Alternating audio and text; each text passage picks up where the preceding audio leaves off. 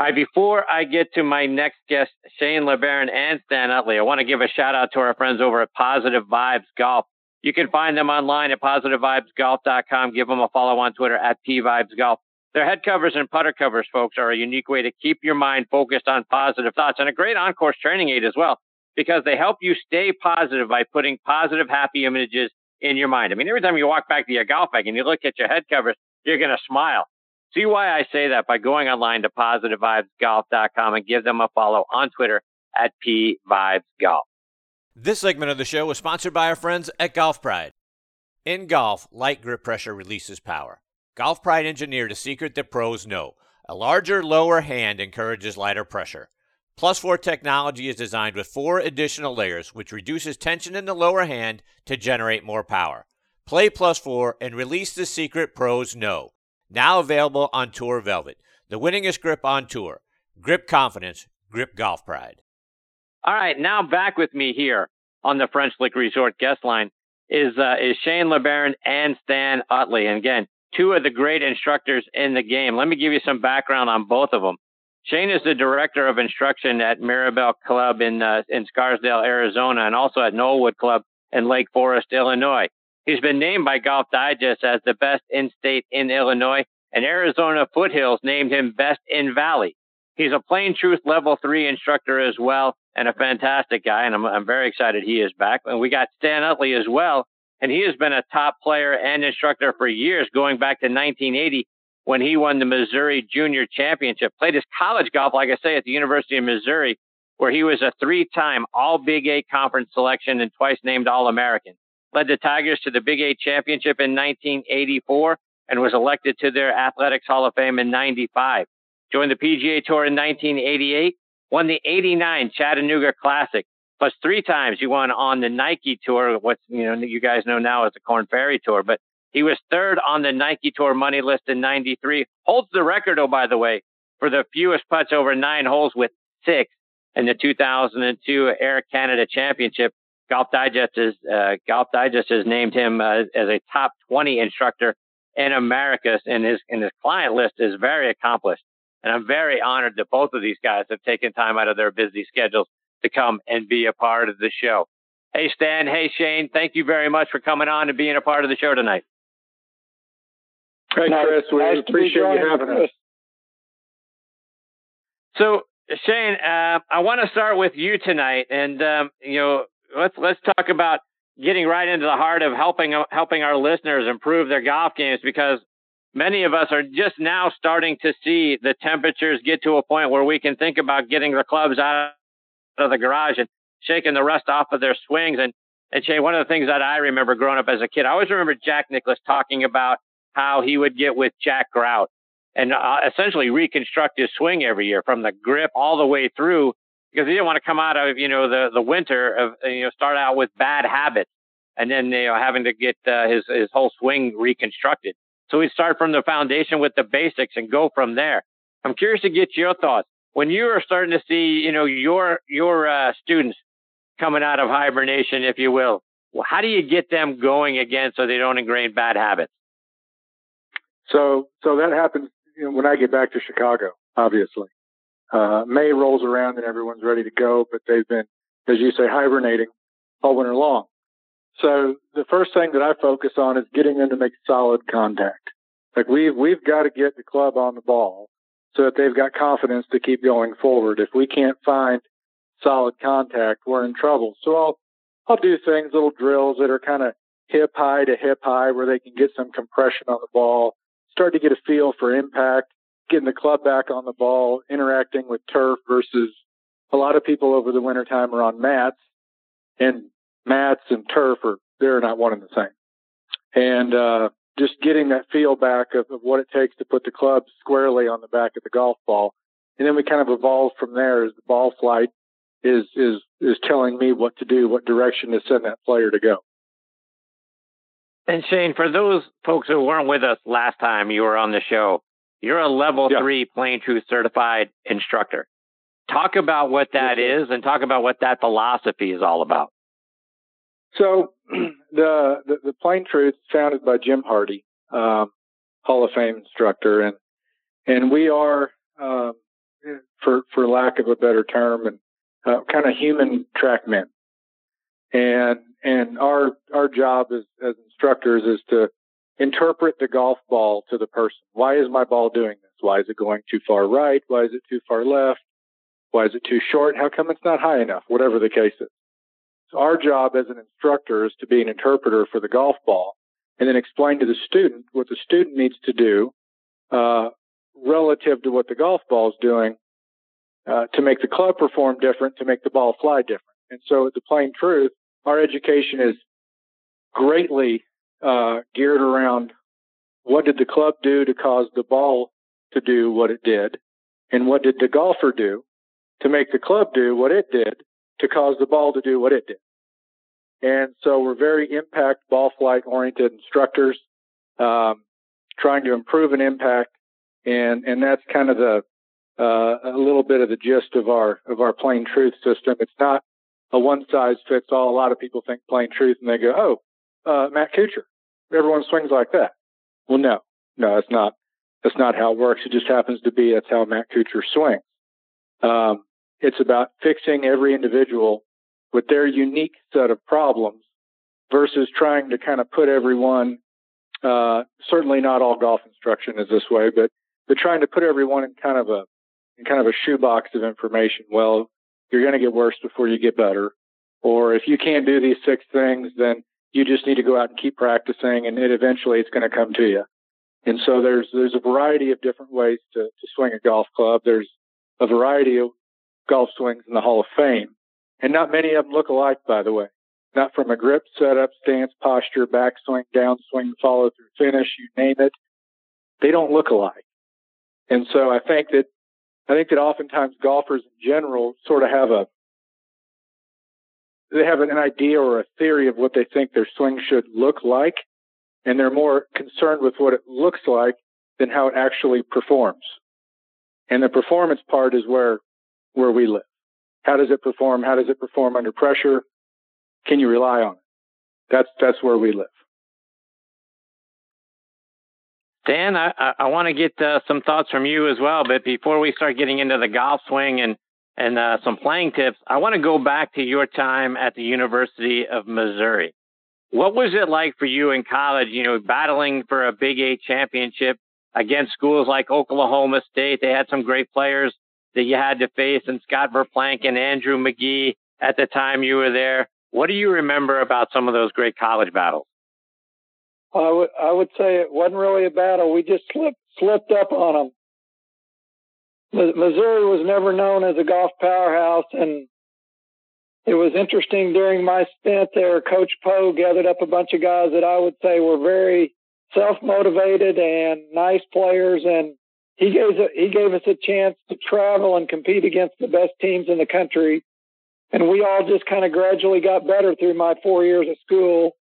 When we won the Big Eights in '84, Oklahoma and Oklahoma State were ranked between one and three all year long.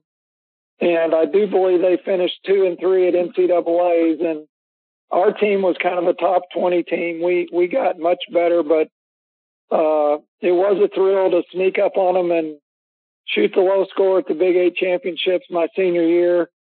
Uh, you mentioned Verplank. He did win the tournament. He was a freshman and, uh, he was obviously the best player in the field. But um, I'm proud to to have played golf at Missouri, and uh, they're they still have a nice team back there. And Stan, when I was looking over your record on the on the PGA Tour, you got your first victory just up the street from where I am in Atlanta. You got went up to Chattanooga in the Chattanooga Classic in '89. You got a win there.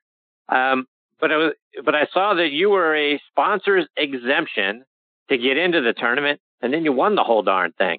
What do you, do you mind sharing uh, your memories from that event? Well, the the irony of the you know the bio you read was I was not on tour in 1988. I was not on tour when I went down the 18th hole of the tournament. It wasn't until I made the last putt and won the tournament that I joined the PGA Tour. So I was I had just come off the Kansas Open and the Missouri Open. I was playing the mini tours in 1989, and and I had done that since I graduated school. in 84. So I was fortunate that I did Monday qualify for Chattanooga in 88 and in 89 they gave me an exemption and, uh, I was coming off having played a couple good tournaments. I do feel like that it, it's always appropriate to share the fact that I had just made friends with Dr. David Cook, a sports psychologist, about a month ahead of my victory. And he had really given me a plan on how to kind of think consistently over every shot and be mentally prepared for the pressure situation. And it was uh, obviously a life changer to come down the last hole and make a birdie putt to win by one and and join the PGA Tour. And Stan, you flirted with 59 a couple of different times on what's now the Corn Ferry Tour. And in the Louisiana Open and the Miami Valley Open in 95, shot 62 in each of those tournaments. What was it like going on a run like that twice? Well, uh, the, the first time was uh, an interesting week in that I, the scores were very low in Lafayette, Louisiana, and I made the cut on the nose at four under, and I can't even tell you how far back I was, but on Saturday I shot six under, so I got to 10 under through three rounds, and I was still eight shots behind. And when I came out Sunday morning, to say the wind blew hard, the only way I can really justify how hard the wind was blowing was it's the only day I remember ever golfing without wearing a hat because it was too much of a bother to keep it on. That's how hard the wind was blowing. And we've all heard about going in the zone. Well, I guess you'd have to say that happened to me that day because I turned the front nine and seven under and went to the back nine and shot three under. And the person who was way ahead in the tournament was Keith Ferguson. He told me after the fact, he said he was even par for the day and it never even dawned on him to look at the leaderboard until he walked off the 17th green because he just knew there was no way anybody could catch him.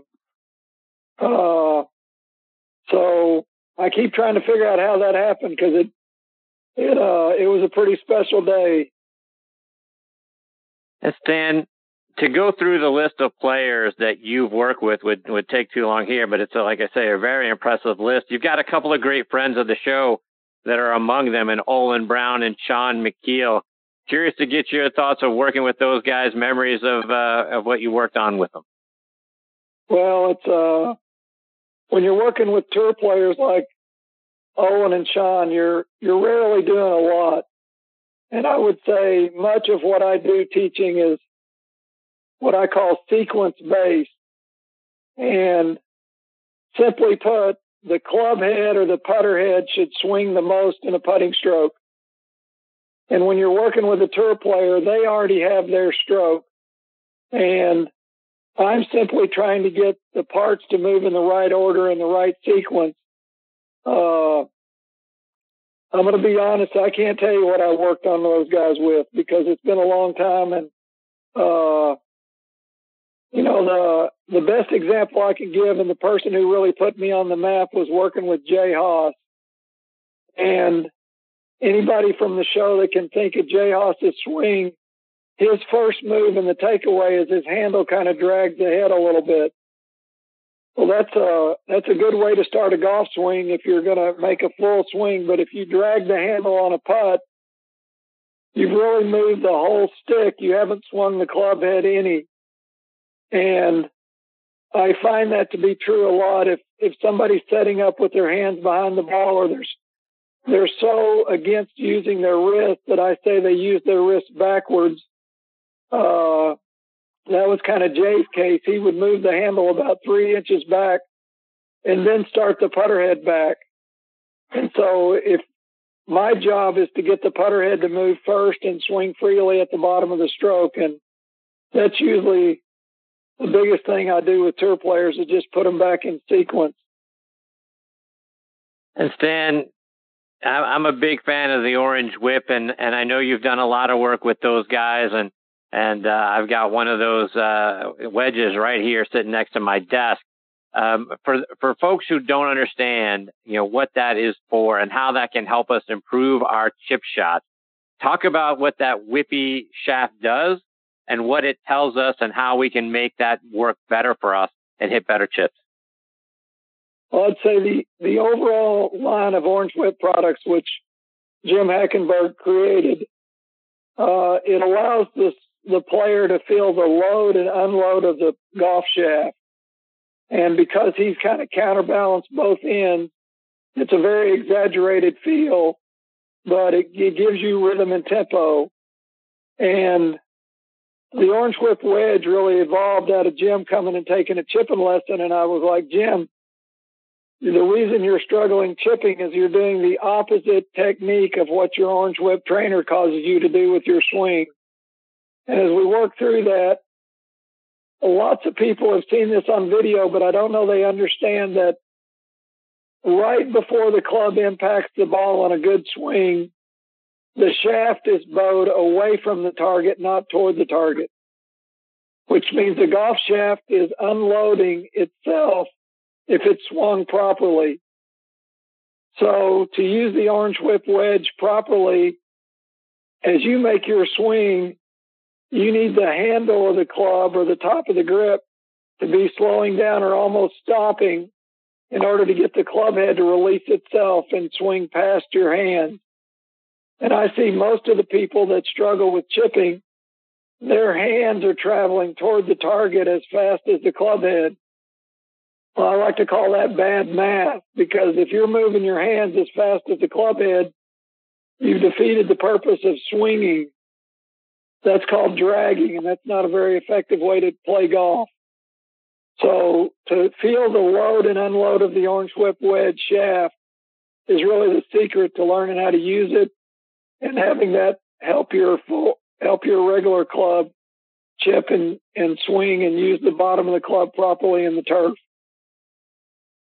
Shane, I want to get a couple of playing lessons from you for our listeners and for those of us that are struggling with the sort of over the top pull hooking the ball. How can we do a better job and hit straighter shots? So the over the top and, and, and pull hookers, they're always steep in nature. So if you were to visualize a Ferris wheel versus a merry-go-round, uh, one goes up and down, one goes around. And so the golfer that's pull hooking and chop slicing, you kind of don't get one without the other, by the way. Um, if you chop slice, you pull hook. If you pull hook, you chop slice. If you do both of those things, you can't hit a driver, but you might be pretty good at hitting a two iron over a tree out of a divot because your angle to the ground is so steep. So your golf swings become too wildly too vertical. So in a sense, what you've got to do is you've got to find a way to get your swing path more rounded or circular or, or less oriented north and south and orient the thing a little more east and west. So doing things like, you know, if you think about it, Chris, if you were a kid with a stick and I, I said, Hey, make it go whoosh. You take the thing back and you swing it around and the stick would go whoosh. You'd do that in a circle. Uh, you wouldn't do that straight up and down with a locked arm. It would become rounded and that would create a wider bottom. And then now all of a sudden you've got a better angle to the ball on the ground and you can, you've now ended your chop slice and pull hook and hopefully your handicap's dropped in the process. Um, right. And, and that's, that's, that's kind of the, the gist of that right there. And Shane, speaking of better wedge shots, you've got a great tip for how to avoid blading a wedge shot and having it go screaming across the green. Can you talk us through how to how to set up and execute that chip shot better? I can, but uh, you know it's interesting since you've got Stan and I both on. The you know Stan and I have become such dear friends, and and I, I oddly one of the greatest things about my relationship with Stan is how much he teaches me about short game the wedges and the putter. And because of him, I think I've become uh, a much better instructor, uh, especially on the short game side of things, because I was uh, maybe flailing around a little bit, trying some things and had some ideas. But watching the success he has, and certainly uh, if anyone in this audience has ever had a chance to see him play or gets an opportunity to play with him, uh, you you will see some incredible golf shots. I think we ought to have Stan answer that one. All right. Dan, what do you think? I, I think kudos go all the way around because my I, I like to say God seldom hands out the whole package when it comes to golf, and uh, he he obviously gave Shane a big dose of swing and he gave me a big dose of short game. So it makes us good scramble partners and good coaches. If and uh, it's pretty fun that it's pretty fun that we share students all the time. But uh, if you're trying to get rid of the the skull or the blade or the chunk, the the truth of the matter is almost exclusively your problem is you're pulling the grip in the downswing and you're making your angles of your wrist back up instead of unload. And people are so scared to use their wrists that they use them backwards versus you need to use your wrist to get the club back down in front of you and catch up with your hands, not stay behind your hands. And I like to say that ever since Gene Sarazen added bounce to a wedge, every wedge engineer has put it on there. And if you have your hands more forward than the angle on the bottom of the club, you're insulting the engineers. The bottom of that club is not the lead edge, it's the back of the flange. And if you want to quit blading it, slap the ground with the back of your wedge or the bottom of your sole right behind the ball. The clubs are designed to glide through the wedge. They even named my ping wedge the glide wedge. So it's designed to slap the ground. And if your club slaps the ground and skids through the turf, the equator of that ball will hit up on the face and you'll get rid of the skulls and the blades. Now the one, the one thing you always have to do is because golf is a small pivot, when you finish, you need to finish standing up tall on your left leg. So if you, if you release the club and dive on your back leg, you'll hit the ground too soon. But if you finish tall on your front leg, or your lead leg, you're going to make good contact. I always have the image in my head of a duck landing on the water when he starts talking about the bounce.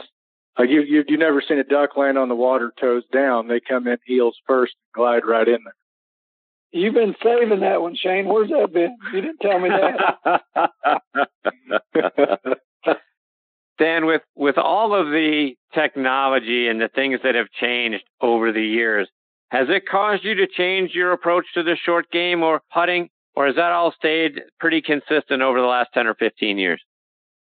Just left the course about an hour ago from teaching a lesson, and I was explaining to my student, I said, I have not changed my theory of short game any ever, but it is my goal every day to tell my message more clearly and more effective. So the game remains the same. The ball's sitting on the ground and you're swinging a stick at it. The more efficiently you swing the stick, the more solid you hit the ball.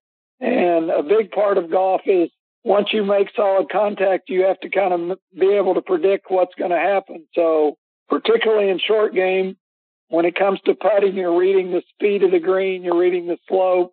When it comes to chipping and pitching, you're reading the lie and the cleaner the lie, the better the strike, the more spin the ball and part the club puts on the ball. The you know if you're coming out of wet grass or long grass or uh, a situation where you can't get the face on the ball, you're not going to spin it as much. So your strategy changes based on the conditions. But making solid contact, that that methodology in my mind doesn't change. It stayed the same.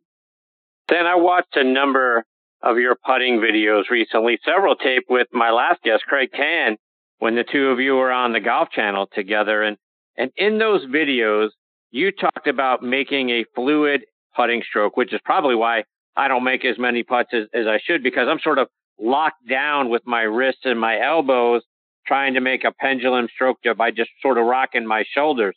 How should I be swinging the putter? Well, my first question when you're telling me you're rocking your shoulders is I like to ask people, how talented are your shoulders?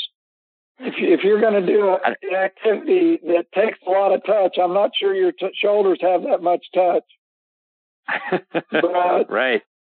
I, I can boil it down to uh, my friend Brandel Chamblee called me a few months back and talked about he had studied the kind of lineage of putting instruction through the years, and he, he mentioned Horton Smith, and Horton Smith's another Missouri guy that happened to win the first Masters. And I have Horton Smith's book on putting, and in his book written in about 1950, there's a quote from Sir W.G. Simpson, The Art of Golf, 1887.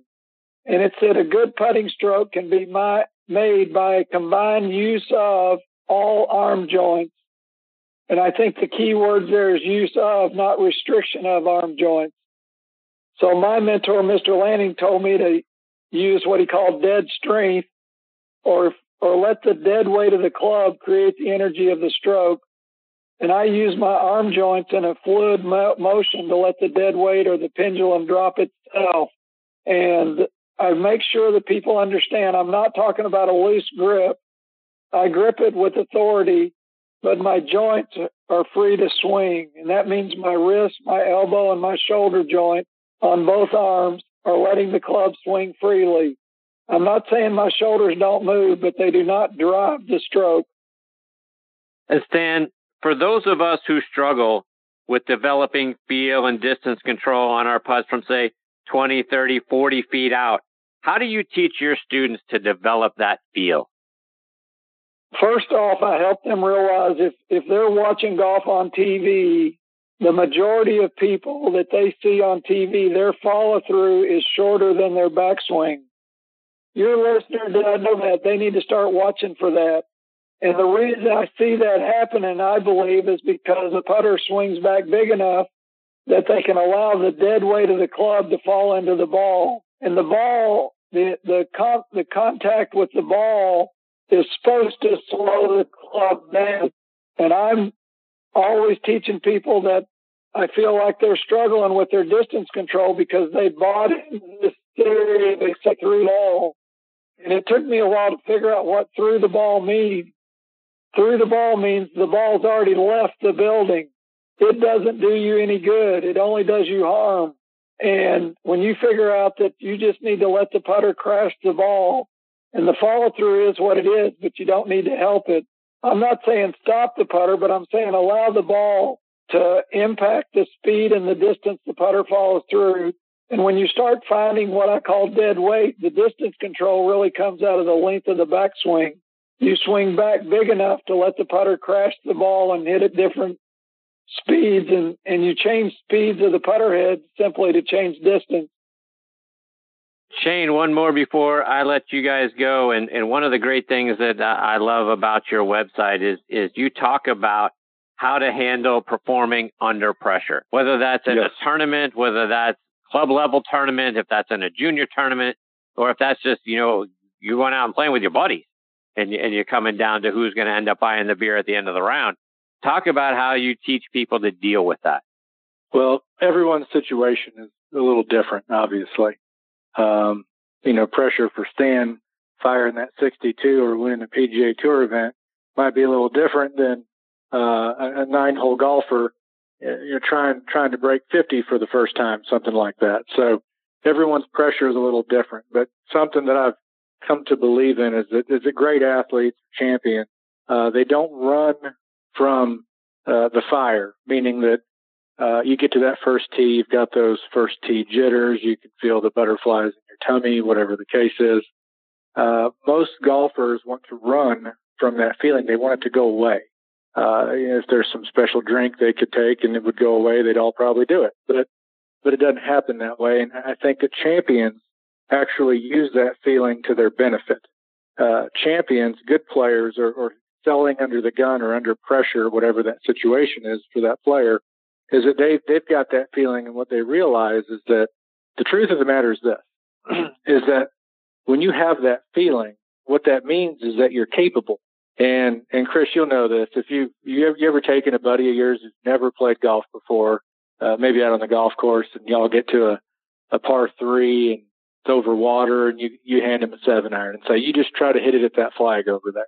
And the guy walks up there and just smashes one, hits it over onto the green, and looks at you with this look on his face like, now what? because he's got no he's got no concept of what what good is or what his ability level is to achieve that goal, right? And so right. he'd have the same look if he if if if he hit it in the water. He'd look at you and go, "Okay, now what?" And so what happens when you have that that feeling and you want to use it to your benefit? The truth of the matter is you have that feeling because you are capable. If you're not capable of achieving what's in front of you, you literally will feel nothing.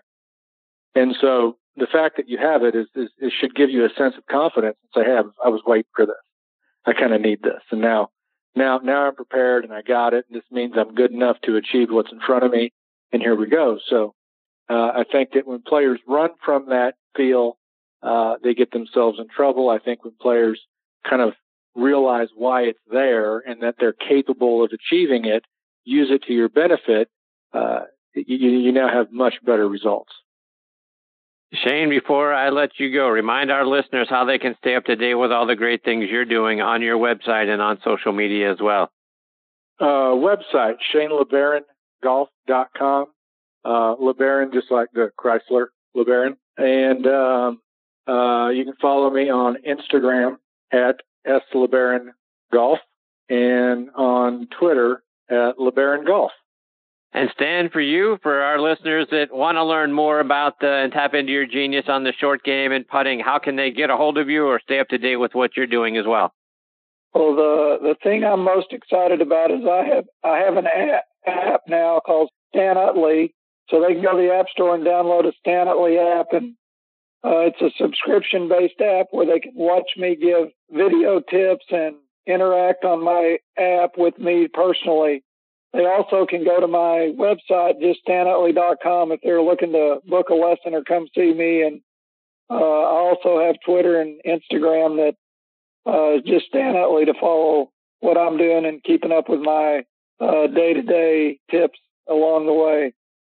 Well, Shane, Stan, I can't thank you both enough for taking time out of your night to come and be a part of the show. Incredibly good to have you here. Uh, the the information outstanding, and I hope uh, I can get uh, both of you to come back and join me again sometime soon. Chris, I'd love to do that. I, I appreciate all that you do, and, and and being such a big fan of golf and promoting golf. It's uh, it, it's great to to to play a small role here, and I'm I'm always thrilled to talk with you. I appreciate it so much. Wow, thank you very I've much. Had a, I've had a good time, Chris. Go ahead, Thanks for having me on. Absolutely. Thank you so much, Dan. Guys, take care. All the best to you and your families. I look forward to catching up with both of you soon. Thanks, Chris. Best to you. You take care. All right, you guys too. Bye. That's the great Shane LeBaron and Stan Utley. Folks, you want to talk about two of the best instructors on the planet from a short game perspective. I don't think it gets any better than than these two guys. And uh, check them out both out online and on social media. Stan's app is something I'm looking forward to downloading because when I went back and I looked at some of the great things that he did, going back through the stuff with uh, with Craig Can, the, the, instruction from a putting perspective, the the instruction from uh, from the you know, just kind of around the green, the chip shots perspective is absolutely outstanding. Stuff that you know now all of a sudden I look at and now I, I'd say to myself, now I understand better why I was blading it. And um, orange whip with the wedge on the on the bottom that uh, that he inspired is is a great training aid as well. So go check all of that out online, and hopefully we get to get both of those guys back on the show again real soon. All right, folks, it is time for me to put a bow on this episode of Next on the Tee. My sincere thanks go out to Perry French, Craig Can, Shane LeBaron, and Stan Utley for joining me. Please check out our website, nextonthetee.net. On there, you'll be able to keep up to date with what our guest schedule looks like. You can also stream or download any of our archive episodes. We link back to our page back over on podcast.co. Those guys have been outstanding to us, as well as our friends over on Podbean. Can't thank them enough for featuring us right there in their golf section every week on their mobile app as well. You can also find the show on great sites like Launchpad DM, Spotify, iHeartRadio, Audio Boom, Player.fm. We're on Apple Podcasts, Google Podcasts. We're all over the net. So please check us out on whatever your you know, favorite golf podcasting site is. Folks, until next week, can't thank you enough. Come back and join us. Hit him straight, my friends.